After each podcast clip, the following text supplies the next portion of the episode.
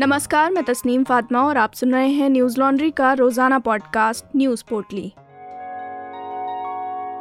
आज है 9 सितंबर, दिन शुक्रवार।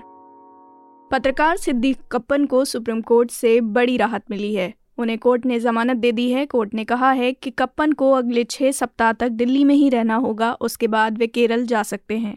साथ ही उन्हें हर हफ़्ते स्थानीय पुलिस स्टेशन में शर्तों के साथ उपस्थिति दर्ज करानी होगी।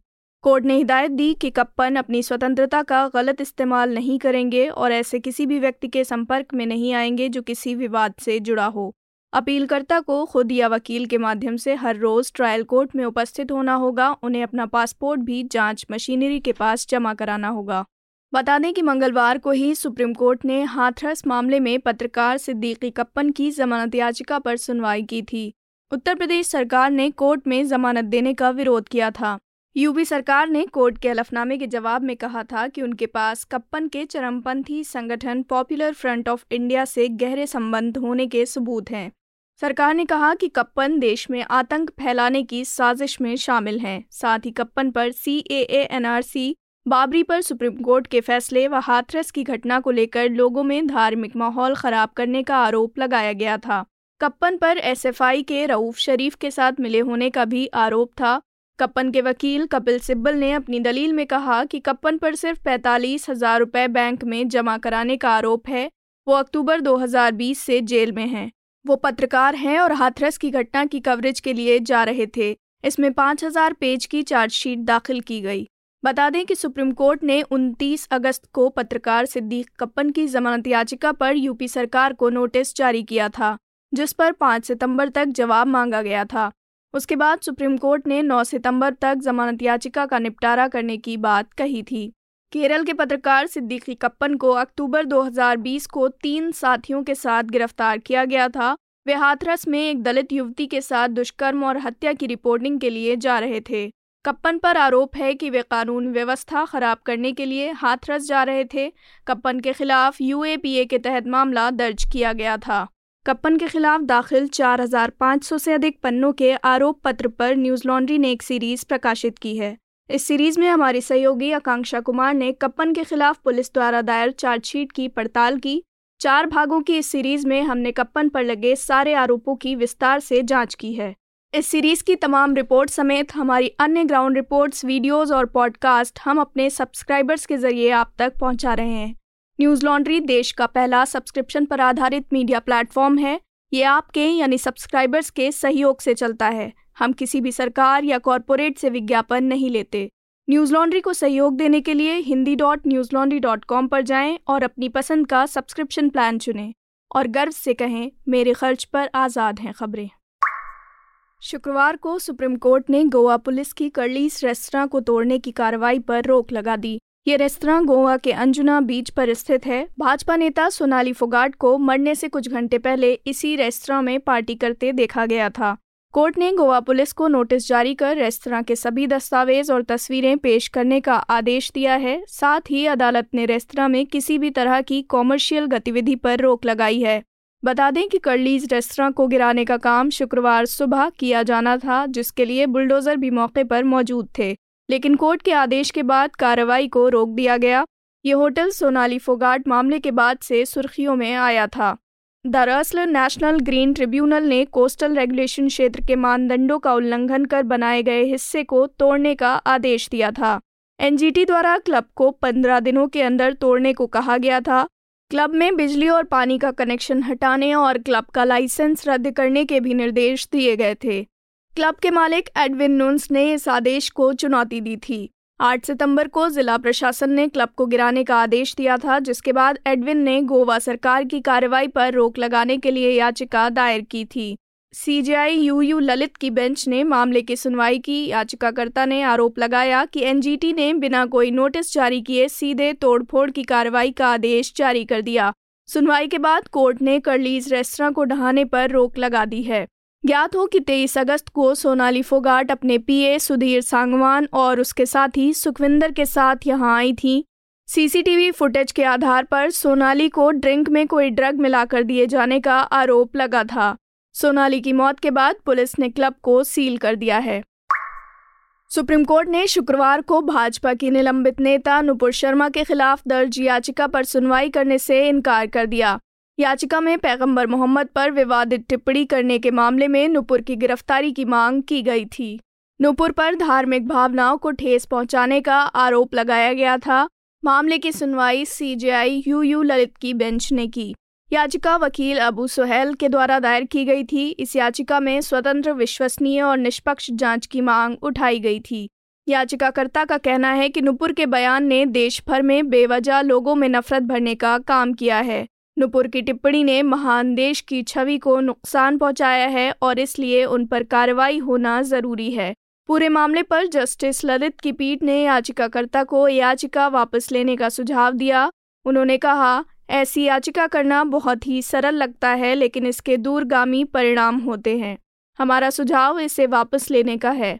बता दें कि 26 मई को टाइम्स नाउ चैनल पर नुपुर शर्मा ने पैगंबर मोहम्मद पर विवादित बयानबाजी की थी। उनकी टिप्पणी के बाद देश भर में लंबे समय तक तनाव का माहौल बना रहा। मिडिल ईस्ट के कई इस्लामिक देशों ने भी नुपुर के बयान पर कड़ी आपत्ति जताई थी, जिसके बाद विदेश विभाग को सफ़ाई देनी पड़ी। कई राज्यों में नुपुर के खिलाफ एफआईआर दर्ज की गई, जिसको कोर्ट ने क्लब कर दिल्ली में ही स्थानांतरित कर दिया है। इस बयानबाजी के बाद भाजपा ने नुपुर शर्मा को पार्टी से निलंबित कर दिया था। भारत और चीन ने लद्दाख के गोगरा हॉट स्प्रिंग क्षेत्र में पेट्रोलिंग पॉइंट 15 से अपने अपने सैनिकों को पीछे लेने का फैसला किया है। ये कदम दो साल से ज़्यादा समय से चल रहे गतिरोध को खत्म करने के लिए उठाया गया है। भारतीय एवं चीनी सेनाओं ने गुरुवार को घोषणा की कि उन्होंने गोगरा हॉट स्प्रिंग क्षेत्र के पेट्रोलिंग पॉइंट 15 से बलों की वापसी की प्रक्रिया शुरू कर दी है। न्यूज़ एजेंसी पीटीआई की खबर के मुताबिक, गोगरा, हॉट स्प्रिंग से भारत और चीन की सेनाओं की वापसी सोमवार तक पूरी हो जाएगी। बता दें कि द्विपक्षीय संबंधों के समग्र विकास के लिए भारत हमेशा एलएसी के पास शांति बनाए रखने की बात करता रहा है। इस गतिरोध को हल करने के लिए दोनों सेनाओं के बीच 16 बार बातचीत की गई। चीनी रक्षा मंत्रालय द्वारा शुक्रवार को जारी की गई एक प्रेस विज्ञप्ति में कहा गया चीन और भारत कोर कमांडर स्तर की बैठक के सोलहवें दौर में बनी सहमति के अनुसार 8 सितंबर 2022 को जियानन डावन क्षेत्र से चीनी और भारतीय बलों ने समन्वित और नियोजित तरीके से पीछे हटना शुरू कर दिया है, जो सीमावर्ती इलाकों में शांति के लिए अच्छा है। वहीं भारतीय अधिकारियों ने भी माना कि चीनी सेना की प्रेस विज्ञप्ति में जिस जियानन डाबन क्षेत्र का ज़िक्र किया गया है, वो गोगरा हॉट स्प्रिंग इलाके का वही पेट्रोलिंग पॉइंट 15 है, जिसका बृहस्पतिवार को भारतीय प्रेस विज्ञप्ति में उल्लेख किया गया था। इन दोनों बयानों में एक ही जगह की बात की जा रही है, लेकिन दोनों देशों ने इलाके का उल्लेख अलग अलग नामों से किया है। गौरतलब है कि प्रेस इन्फॉर्मेशन ब्यूरो द्वारा गुरुवार रात को जारी संयुक्त बयान में कहा गया था भारत, चीन के बीच सोलहवें दौर की कोर कमांडर स्तर की बैठक में बनी सहमति के अनुसार 8 सितंबर 2022 को गोगरा हॉट स्प्रिंग पीपी 15 क्षेत्र से भारतीय और चीनी सैनिकों ने समन्वित एवं नियोजित तरीके से पीछे हटना शुरू कर दिया है, जो सीमावर्ती क्षेत्रों में शांति और स्थिरता के लिए अच्छा है। वहीं विदेश मंत्रालय के प्रवक्ता रिंदम बागची ने एक बयान में बताया कि दोनों पक्ष इस बात पर सहमत हुए हैं कि क्षेत्र में बनाए गए सभी अस्थायी ढांचों और अन्य बुनियादी ढांचों को तोड़ा जाए और दोनों ही पक्ष पारस्परिक रूप से इसकी पुष्टि करेंगे। बयान के मुताबिक वापसी की ये प्रक्रिया 8 सितंबर की सुबह से शुरू हुई है और ये 12 सितंबर तक खत्म हो जाएगी। एनडीटीवी की खबर के मुताबिक विदेश मंत्रालय ने यह भी बताया कि दोनों पक्षों ने वार्ता जारी रखने और भारत चीन सीमावर्ती इलाकों में एलएसी के पास शांति बहाल करने एवं बाकी मुद्दों को सुलझाने पर सहमति जताई है।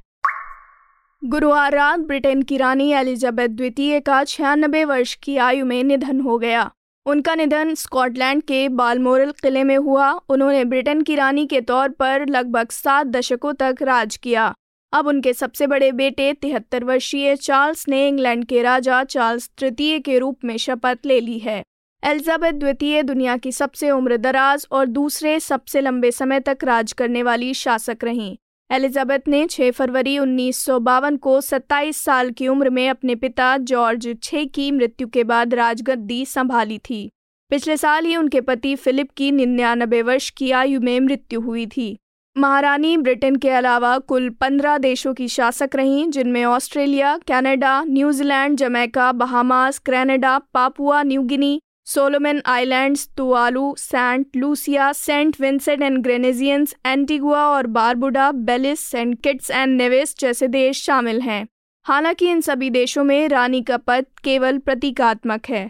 अपने शासन की शुरुआत में वे ब्रिटिश साम्राज्य के 32 देशों की शासक थीं, परंतु समय के साथ अनेकों देश अंग्रेज़ी हुकूमत से आज़ादी हासिल करते गए। उनके शासनकाल के दौरान ब्रिटेन के 15 प्रधानमंत्री बदले। एलिजाबेथ के निधन के 24 घंटों के भीतर ही चार्ल्स को आधिकारिक तौर पर यूके व कॉमनवेल्थ का राजा घोषित कर दिया गया। उन्होंने राजा के रूप में शपथ भी ले ली है। बता दें कि राजशाही होने के कारण एलिजाबेथ की मौत के साथ ही यूके के राष्ट्रगान के शब्दों में भी बदलाव किया जाएगा। यूके के लोग अब गॉड सेव द क्वीन की जगह गॉड सेव द किंग कहेंगे। दुनिया भर के दिग्गजों ने रानी एलिजाबेथ द्वितीय के निधन पर शोक जताया। प्रधानमंत्री मोदी ने भी शोक संदेश जारी किया है।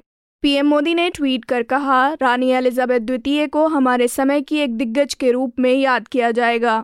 उनके निधन से आहत हूँ। इस दुख की घड़ी में मेरी संवेदनाएँ उनके परिवार और ब्रिटेन के लोगों के साथ हैं। आज की पोटली में बस इतना ही। कल लौटेंगे खबरों की नई पोटली के साथ। नमस्कार।